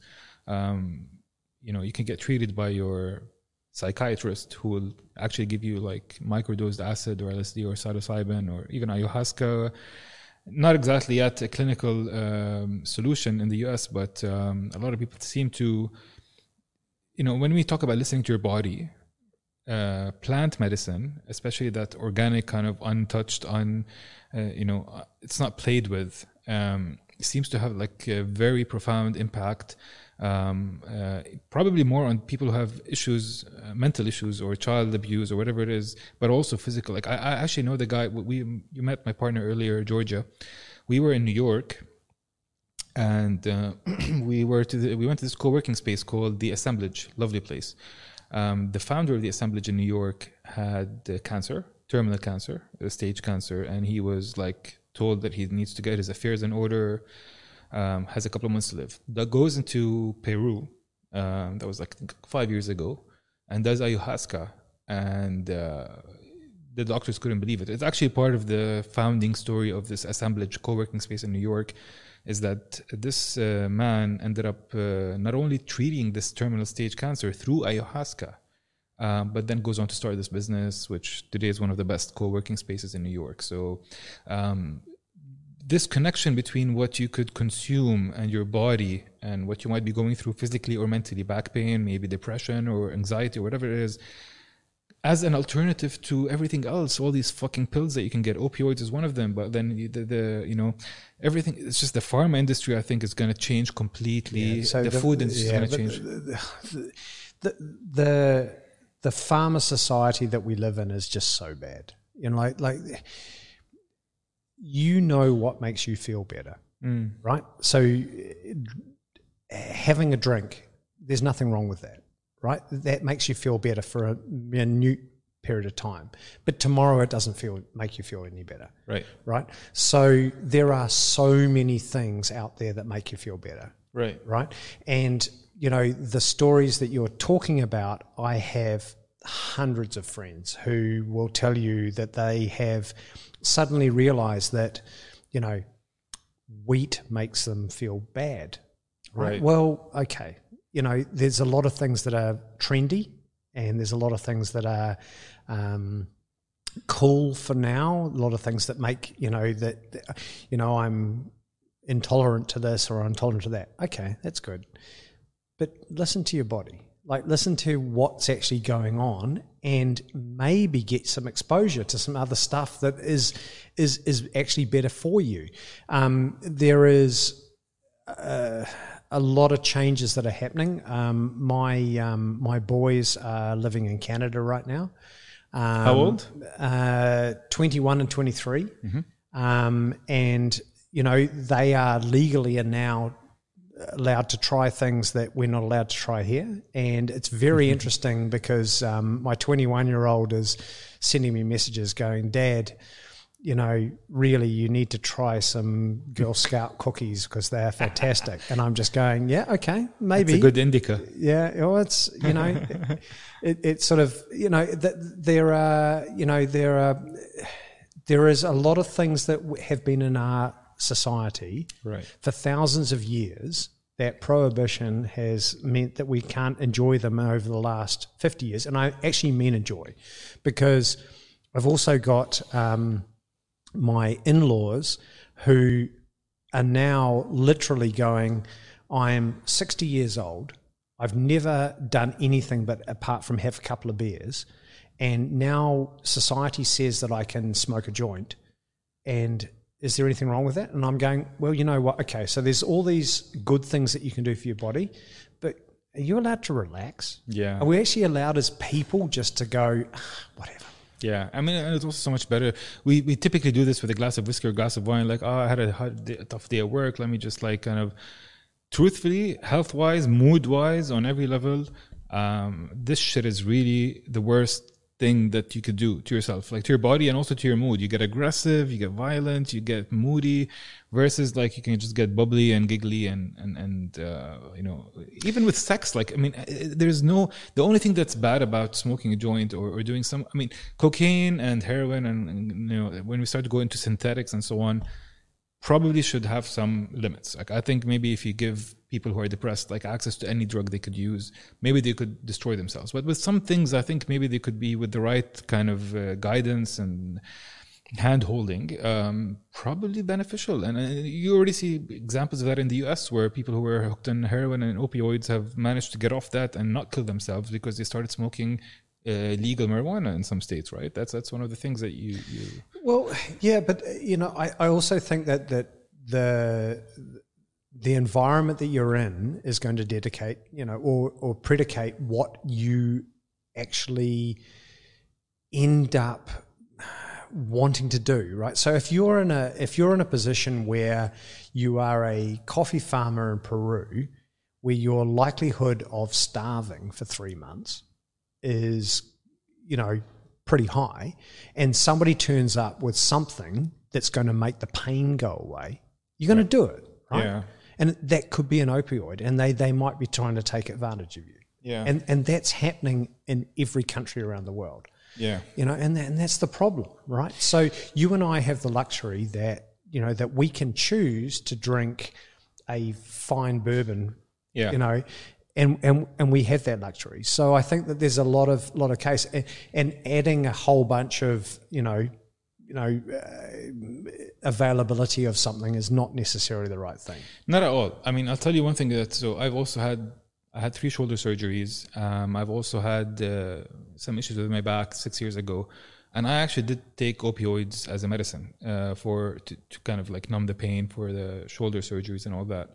Um, and I can safely tell you, somebody who's also dabbled around with everything from weed to acid and mushrooms and everything in between, that I can see how addictive it can get. Um, like taking those pills, which are basically heroin in a pill.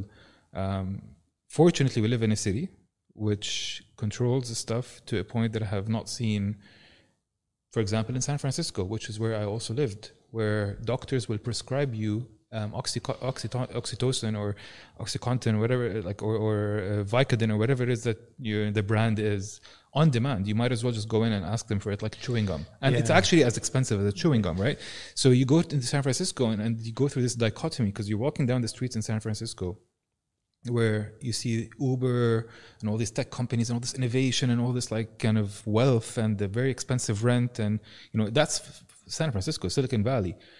In the same exact block, we're talking about like the most, the highest number of uh, homeless people I've ever seen hooked on drugs, hooked on exactly those kind of drugs we're talking about here, the pharmaceutical opioids. Um, and this creates this weird irony, right? You're in San Francisco, and yet you see all these like people hooked on these drugs. But have you ever seen anywhere where opioids have been beneficial? No, not at all. I'm just glad that this in the city they have a very tight control on it. Like you need to really, like they will only prescribe it to you after surgery, and that's it. You have to like you know, But like, so I I have had opioids when you know in certain situations, and and every time it's been a negative experience for me. It's not it's not something that I enjoy. yeah, and you know I, I just i just wonder like so I, I learned something the other day that um, uh, one of the things when you when you travel to uh, coffee origins and when you you do it um, uh, when you when you're traveling around uh, developing countries is that uh, you you have a bad stomach pretty bad Oh, yeah. so um, you know i've i've taken um, uh, i've taken imodium for years as a placebo when i'm traveling. Imodium is what exactly? imodium just stops you shitting okay, right?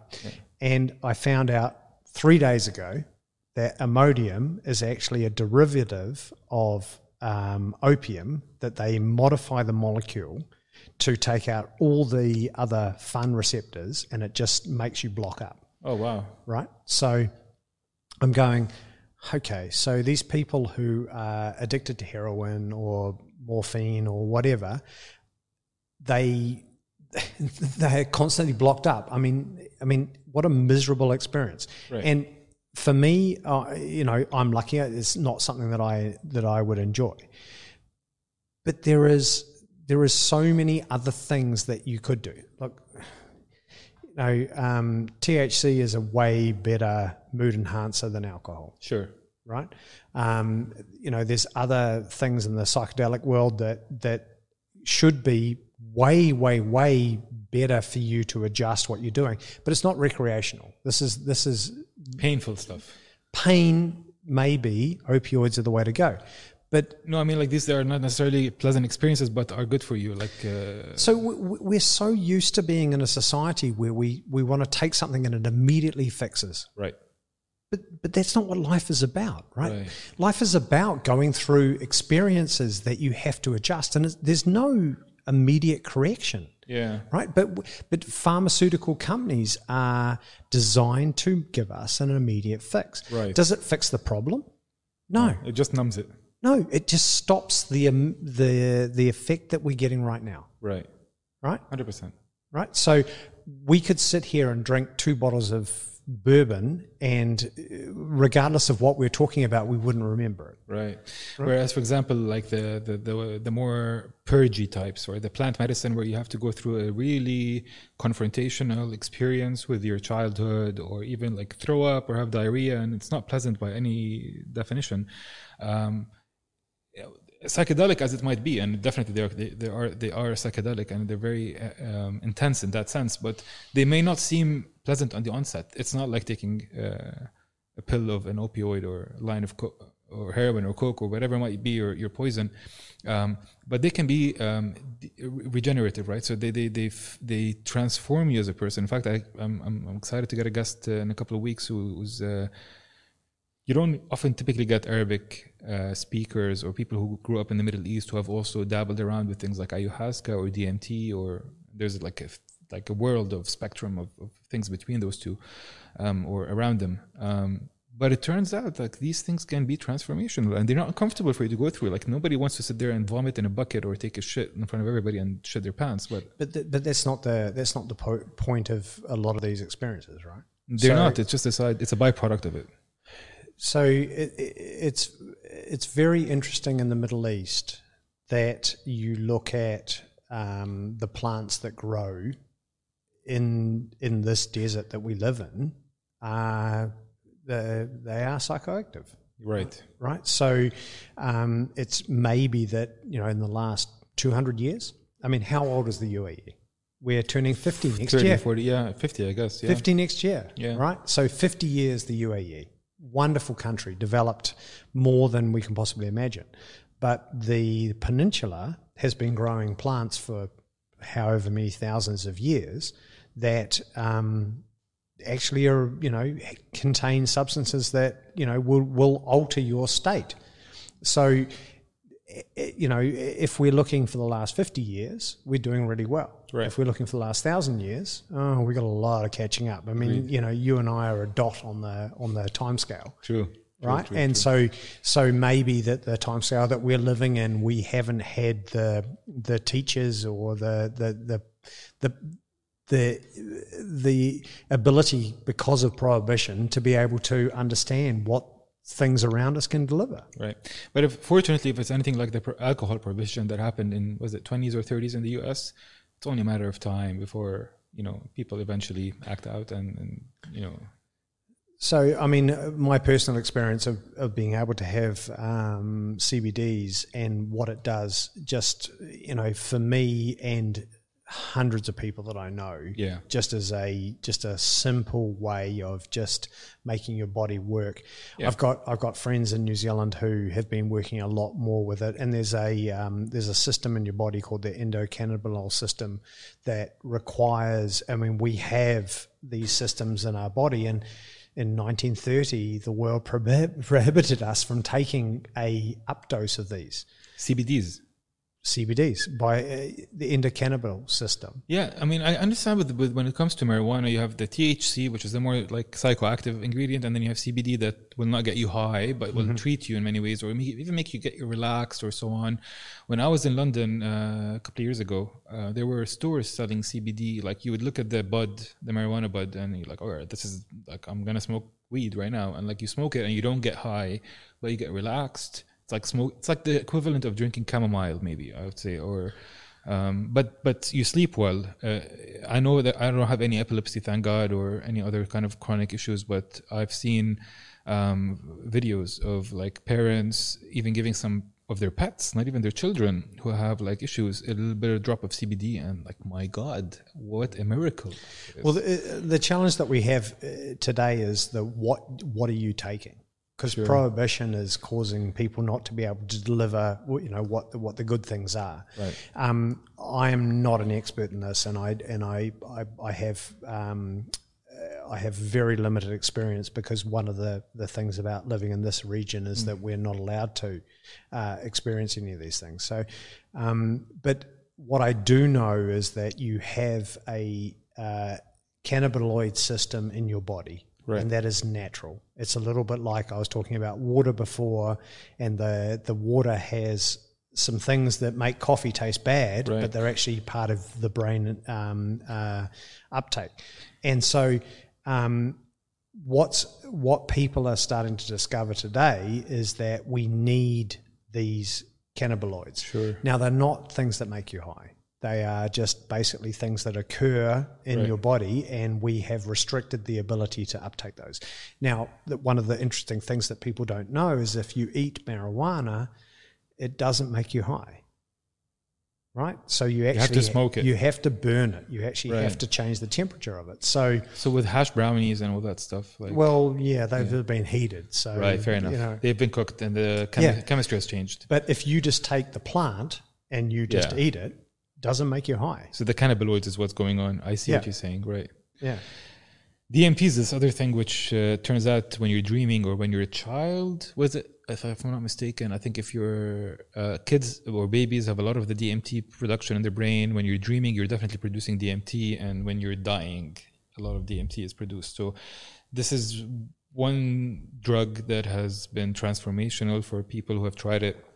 They get to interact with all these uh, allegedly extraterrestrial, very loving, very compassionate beings that you don't even experience when you're in real life, obviously, because we're humans and animals and all that. But then people who have smoked DMT go to this um, place where they experience an interaction with themselves or something else, but some entity that is uh, full of love and compassion, but it's obviously outside of the reality. But then DMT, which is what you're smoking, is also what your brain is producing when you're dreaming, when you're when you're a baby, and definitely when you're dying. So there's this is what fascinates me. Like this is a natural chemical compound that your body's going to produce at some in some circumstance, whether you're sleeping or whether you're dying, for example, and then you get to actually have access to it from plants like ayahuasca and also smoking it, and you finish that trip. Um, and, and your perspective on life has changed. Your ego has changed. Um, I find this to be mind blowing, you know, and I find like it's where we're years behind where we should be when it comes to that because we know we have access to it, but we just prevent people from getting access to it. But but also those compounds are available in just about every plant that you interact with on a daily basis. Like DMT, Yeah, it's in every plant. it's everything. It's in it's in in very minute places everywhere that we Interesting. I are. didn't know that. Yeah. So uh, I think that there are. So what I understand is that the the cultures and the some you know around the world who have had thousands of years of understanding this stuff, um, they they know how to extract it and it's used to concentrate it and then give it to people at the right time Right. right? So, you know, we're in a, uh, you know, we can order anything in the UAE. I used to joke, you know, 10 years ago about being able to order McDonald's, right? So you and I take that for granted. But in New Zealand, right, ordering McDonald's was like, Yeah. really? You know, you can't order McDonald's. Yeah. No, but but we, we're an instant demand society, right. Right. So now we want we want our psychedelics on demand. You know, we want to we want to have it now. Yeah. But but that, that, that's not that's not what thousands of years ago people dealt with, right? They were they were delivered through you know plant-based medicine and you know there were there were people who were experiencing this and they made sure that from a young age that people were given the right compounds and probably they were given just as much as they were given psychedelics they were given vitamin C and they were given vitamin B and vitamin Yeah. D they were given Holistically, they were. they were balanced, Yeah. Right? Because they understood what was required. Today we live in, um, you know, tiny little bubbles where we have to control everything because we're not treating our bodies correctly. We're not doing everything, so we now have to change everything. True. I mean, I've been I've been taking. 10,000 milligrams of vitamin D for the last year because, Yeah. you know, like, I love to get out in the sun. I love to Just it's not enough apparently. well, it's not enough Yeah. apparently. So you know, like, all these things that we're doing, you know, that we're we've Yeah. created it. You know, so maybe maybe all these experiences. Like I I know some very very clever people from Silicon Valley.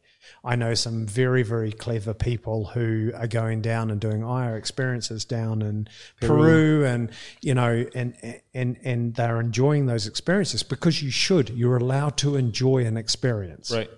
Um, but and improve your life. It's not just. I don't think it's as recreational as it is transformational. I mean, I'm sure you're gonna enjoy it at some level, but I think it's like if you want to have fun, there are drugs to have fun. If you want to figure something out in your life, I think there are drugs for that. When- I, I No? you know, I, I, I think some people push it, yeah. Okay. right? You know, like I, um, I think that people, I think that you know, just because you you can afford a plane ticket down to Peru and you can go and do an ayahuasca experience, that you should go and do it. I think that you, you know, I, I, I honestly think that sometimes you need to just go, really? Yeah. Are you, you know, do you do you need to be the next best person because you've done an ayahuasca experience? Right. Uh, you know, maybe, you know, maybe that's a good idea, or maybe you could just meditate. Yeah, yeah. I mean, you could get so there's holotropic breathing and all those kind of breathwork exercises that you could do, which I haven't managed to get there. I do have some interesting breathwork exercises, but some of them are meant to actually um, get you to activate DMT somehow. Maybe not as much as ayahuasca would, or even smoking it outright. But turns out, you know, you could, in theory, um, release DMT through breathwork and through very deep meditation and, and, and reap the benefits of that experience. But do we have to go as deep as DMT? Maybe not, I guess. I, lo- I'm a diver. Right. I've been diving since I was eight years old, and uh, for the last year, I haven't gone away for a month's worth of diving. And the diving that I've been doing, I, ha- I told you before that I have a place in the Gili Islands. right. and um, that was my that was my DMT holiday Under the water. under the water. You know, doing 50, 60 hours in a month, just just being in nothing. You Yeah. know, um, I suffer from tinnitus. Um, What's that? It's uh, ringing in your ears. Okay. It just constantly um, rings in my ears, and for some reason, when I dive, it disappears. Mm. And um, you know, like just going down, and and I have young boys, and as a uh, older father, I want to compete with them. So you know, my my young boys are you know go deeper, go longer, and everything. And so now I'm a, a technical diver, so I go quite deep at you know and using different gases to go down to different levels. And I've discovered that reducing the amount of oxygen that I have reduces my tinnitus and you know all this sort of stuff. And I have no idea if there's any scientific aspect to it, but also the fact that you focus your brain on one thing mm. that is not about what is happening in today's life. Right. You know, for me to have that decompression, which is ironic when it comes to diving, but have that decompression for a month of actually having a place where I just go and, and do nothing but focus on that because I'm doing something that is physically very difficult. And also, um, if I do it wrong, I die. Right. So I'm not doing recreational diving. I'm doing very deep diving. Survival driving. Well, no, no. It's just that we go down to levels where we can't come up.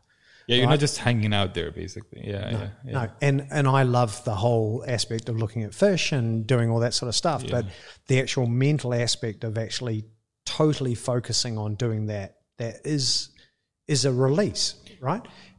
Doesn't require me to go to Peru to the jungle and do ayahuasca and throw up and shit. Fair enough. But but equally, what we have to do is is everything that you can do in your life. You, I think that you can actually find aspects of it. Agreed.